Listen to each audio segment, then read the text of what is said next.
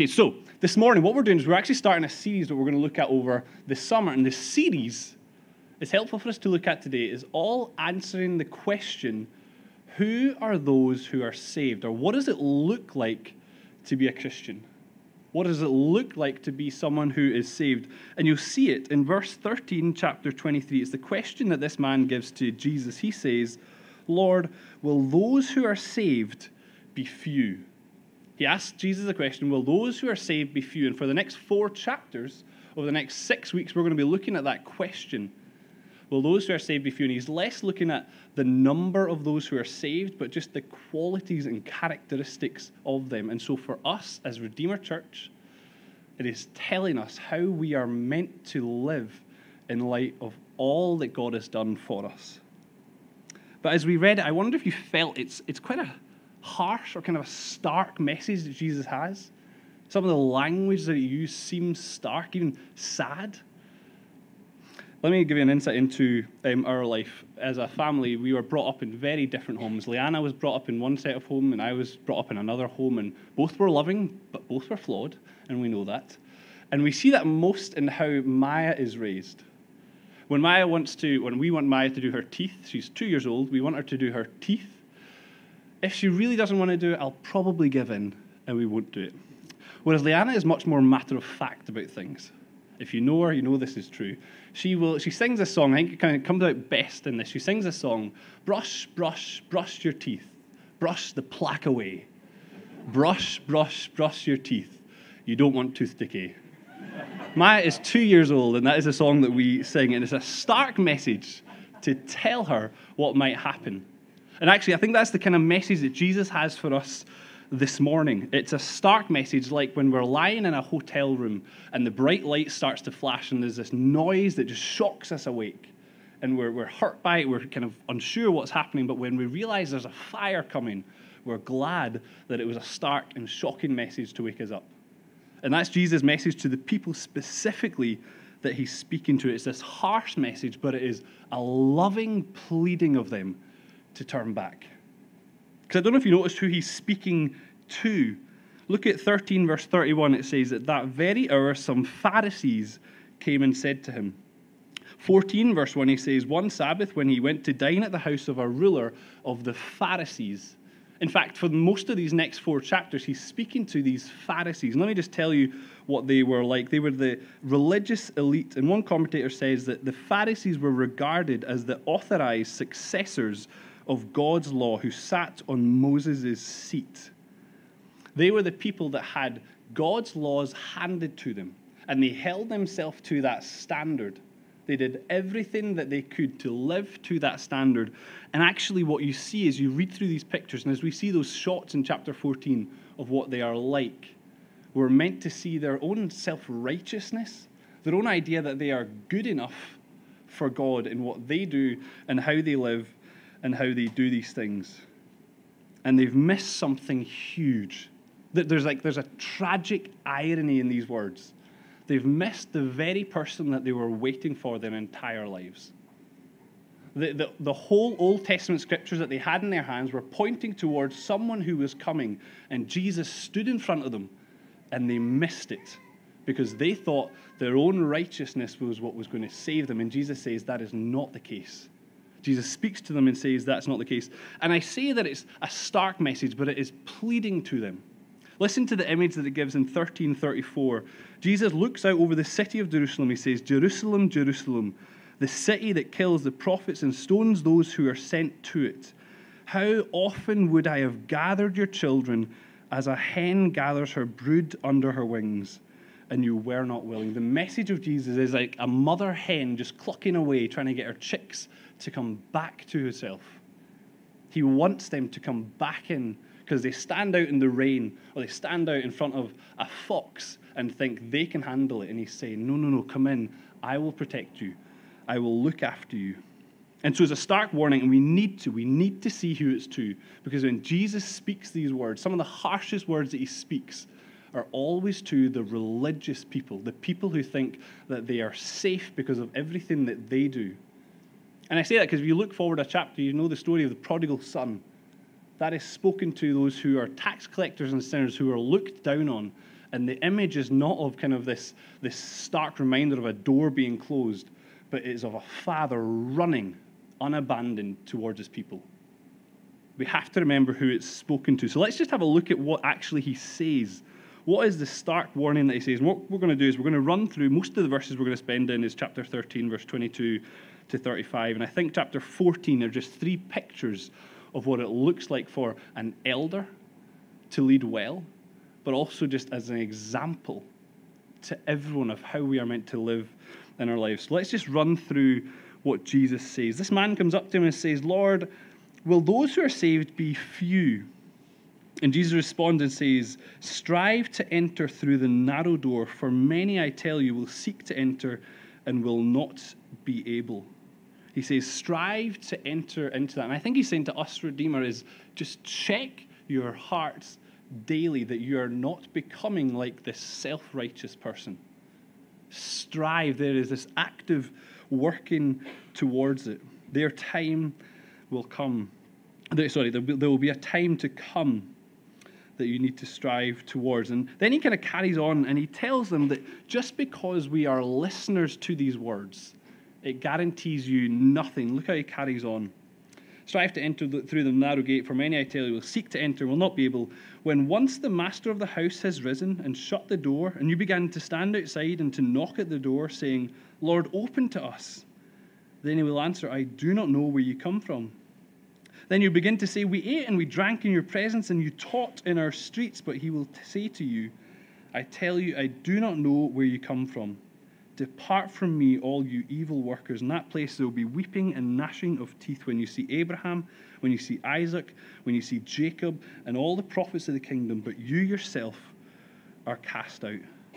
What he's saying is just because you turn up to church week by week, it guarantees nothing. That's what he's saying to them, then what he says to us. Now, just because your parents, your lineage, were part of the church, it guarantees nothing. Just because you were christened into the church, it guarantees nothing. Just because your good outweighs your bad, he says to them and he says to us, it guarantees nothing. And it's a harsh warning almost to scare the self righteousness out of them so that they realize just how close they are and yet how far from entering into that kingdom that they are. And then he carries on and he tells them, because there will be a people who come from east and west, from north and south, and they will recline at table in the kingdom of God. That's where you wonder if Jesus was actually a Yorkshireman when he says that they recline at table in the kingdom of God. And he says, Behold, some are last who will be first, and some who are first will be last. And kind of, we read that and we know that means we have to be humble and live these certain ways. But he's, remember who's saying it to. The people who are first to receive God's word would be last because they didn't listen to it. And those who they look down on in their world would be first because they listened to what he says. It's the very people that they look down on that he's speaking to. And so the message is a stark message. But let me just add to that. It's actually a really sad message. Look at verses 13 to 35. And then once we do this, we're just going to sit in it and see what this means for us. This is all we're going to do is we're going to look at how stark a message it is, how sad it is, and then I really want to just sit in what it means for us today. Look at the, the so what. But listen to how sad a message it is because the, the story kind of carries on. Verse 31 At that very hour, some Pharisees came out and said, Get away from here, for Herod wants to kill you.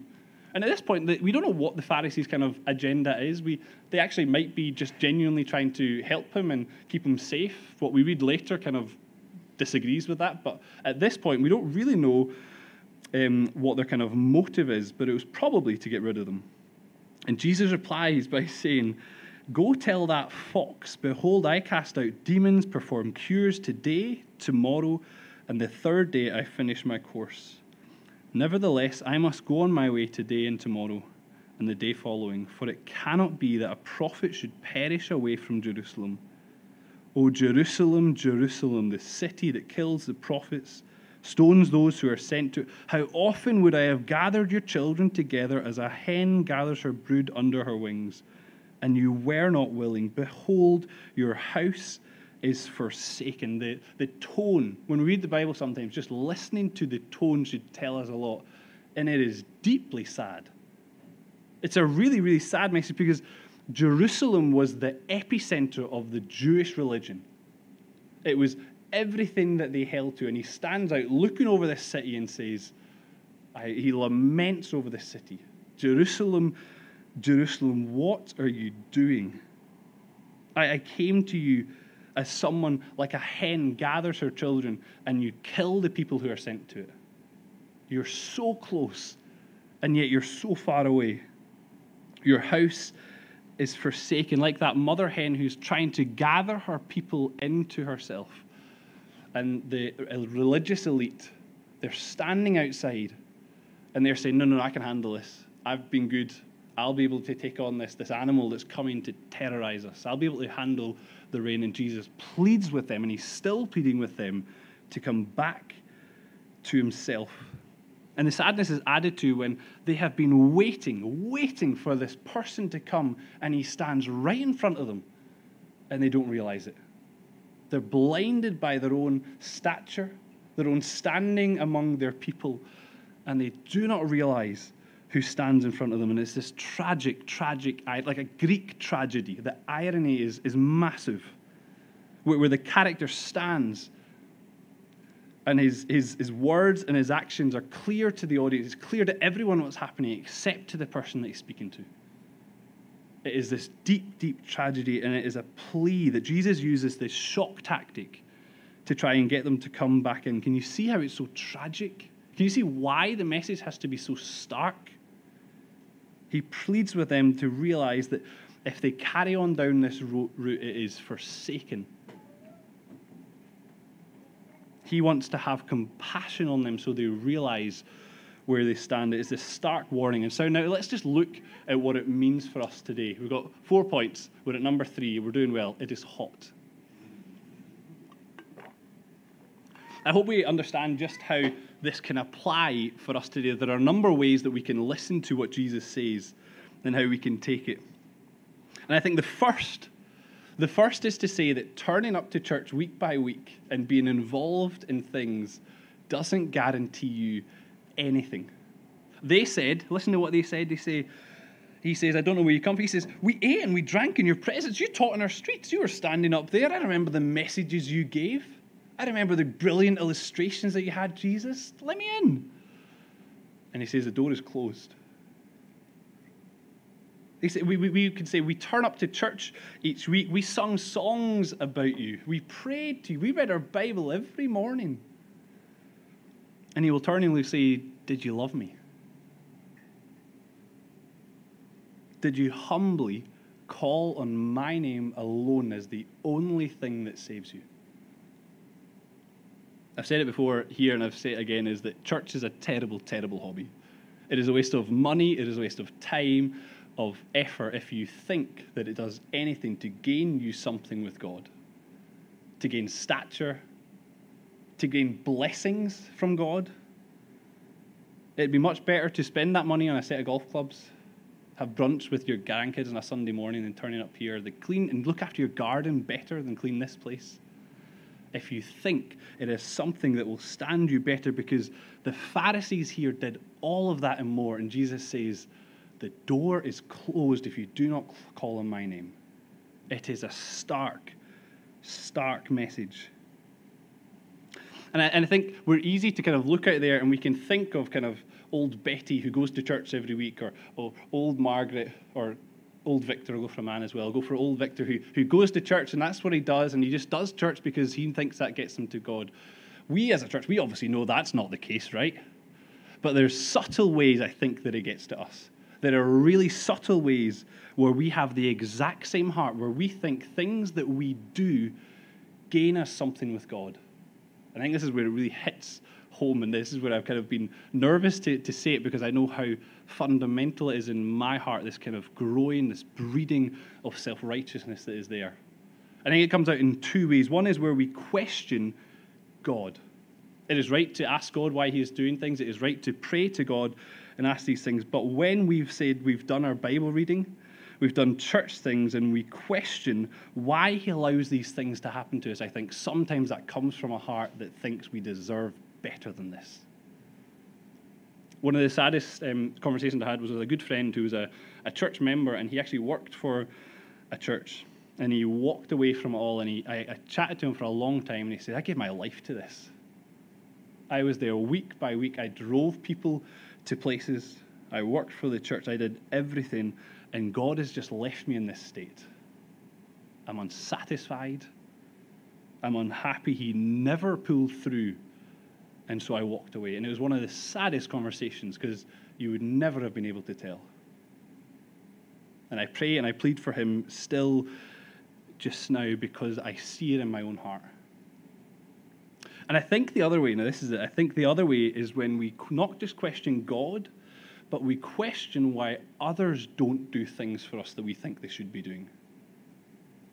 We question why that person in the church or the small group didn't live up to the standards because I think it comes from our heart that we deserve better than that.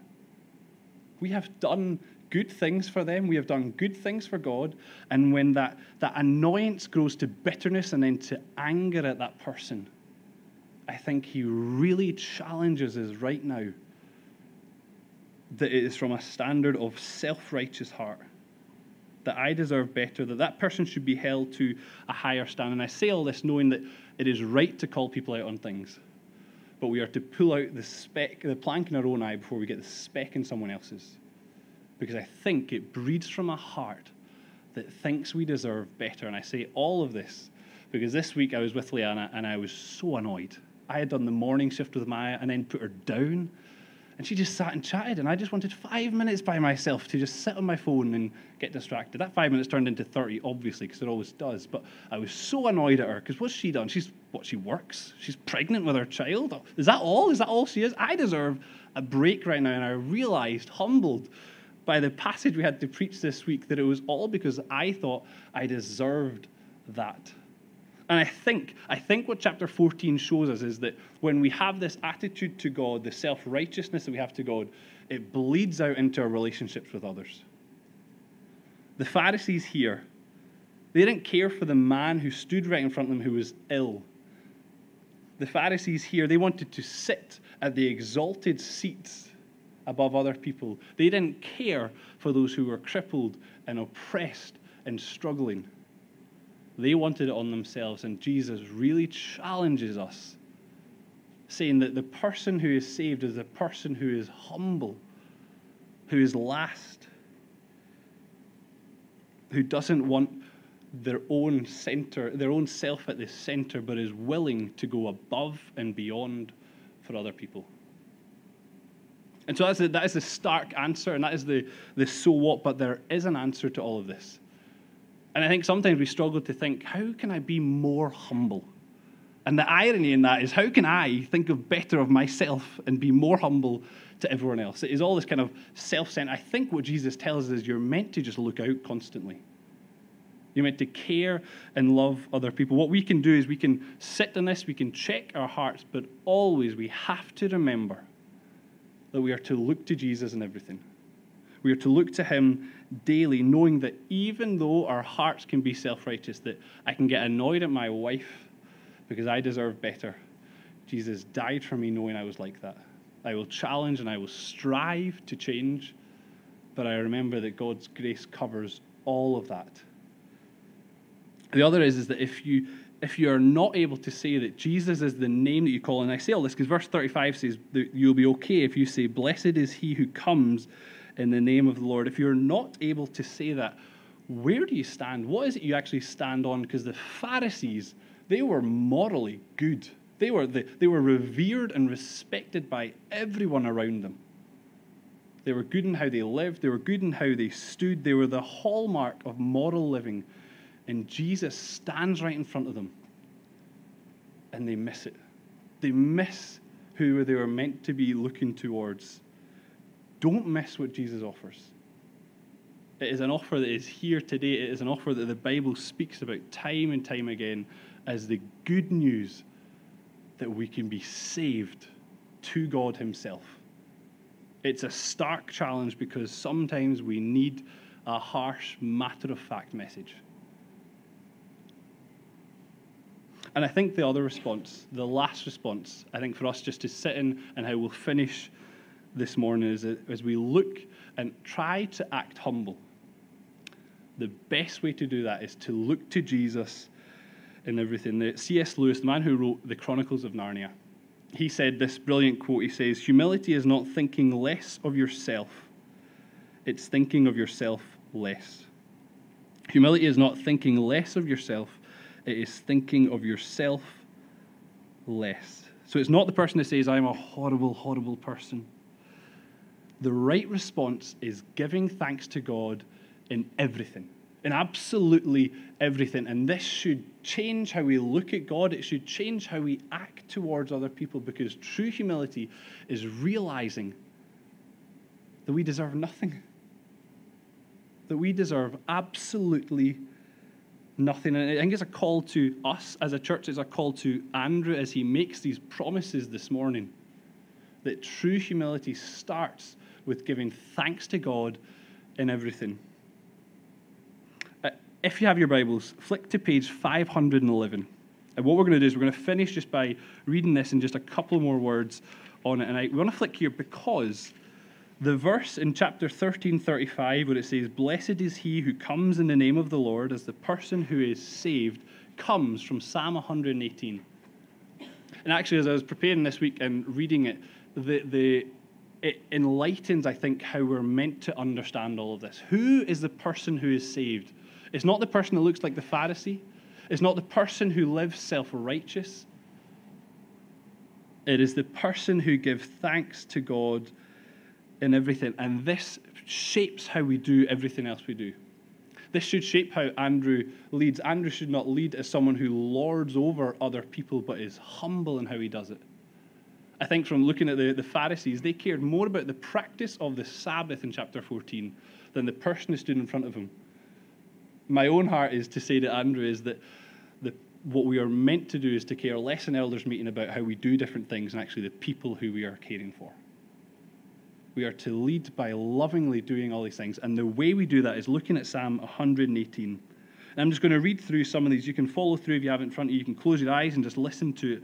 I'm going to jump through some of the verses, and you'll see just the similarities to what it says to us. This is how the person who looks to the Lord Jesus is meant to act. He says in verse 1 Oh, give thanks to the Lord, for he is good. His steadfast love endures forever.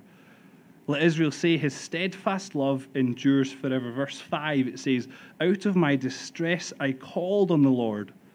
The Lord answered me and set me free. The Lord is on my side. I will not fear. What can man do to me? The Lord is my helper.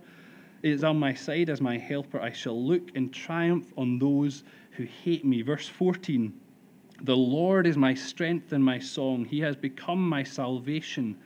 Glad songs of salvation in the tents of the righteous. The right hand of the Lord does eh, valiantly. The right hand of the Lord exalts. The right hand of the Lord does valiantly. I shall not die, but I shall live and recount the deeds of the Lord. The Lord has disciplined me severely, but he has not given me over to death. Listen to this. Remember Luke 13, the narrow door. Open to me the gates of righteousness, that I may enter them and give thanks to the Lord. The, this is the gate of the Lord. The righteous shall enter through it. I thank you that you have answered me. You have become my salvation. The stone that the builders rejected has become the cornerstone. This is the Lord's doing. It is marvelous in our eyes. This is the day that the Lord has made. Let us rejoice and be glad in it. Save us, we pray, O Lord. O Lord, we pray, give us success in that line in Luke 13 35. Blessed is he who comes in the name of the Lord. We bless you from the house of the Lord. The Lord is God, and he has made us his light to shine upon us in the last two verses You are my God, I will give thanks to you. You are my God, I will extol you. Oh, give thanks to the Lord, for he is good, for his steadfast love endures to forever. How are we meant to live as humble people, as the last, as those who do not exalt themselves? Is to give thanks to God for everything that he does, to remind ourselves that self righteousness might creep up in our hearts but we are to remember that we are nothing. We are to serve others. constantly going out of our way sacrificially for others, expecting nothing in return. Why? Because we are utterly, utterly thankful that God lavished upon us his graces through nothing that we have done. It is all because of what he has done. So, this is a call to Andrew as he serves the church to, to lead but not lord over people, to spend time with those people who don't necessarily give him much in return, to love the church family and not the practices when we're at elders' meetings. But it's also a call to us to give thanks to God for all that He's done and live every aspect of our life, every single aspect, knowing that it is only by Him that we have been saved out of the pit and despair that we found ourselves in. Jesus pleads like a mother hen to those who do not call the name of Jesus. He lovingly, lovingly pleads like a fire alarm to tell us that we need Him and to be blessed is to live in His name. Let's pray and then we'll sing.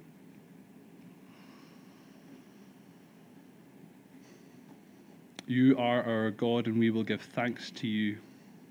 Give thanks to the Lord because He is good. His steadfast love endures forever. Lord God, you have been gracious to us time and time again.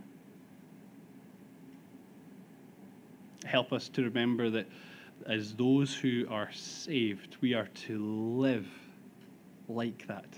Live that we deserve nothing. Humble before you, thankful to you for all that you have done.